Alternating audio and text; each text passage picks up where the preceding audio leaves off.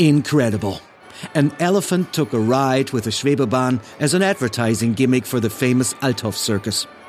No surprise that dozens of reporters were on board when Tuffy was jockeyed into the carriage in the summer of 1950.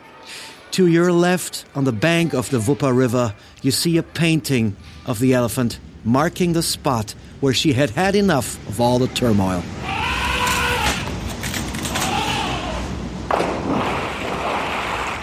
Tuffy broke down the door and fell 10 meters into the river.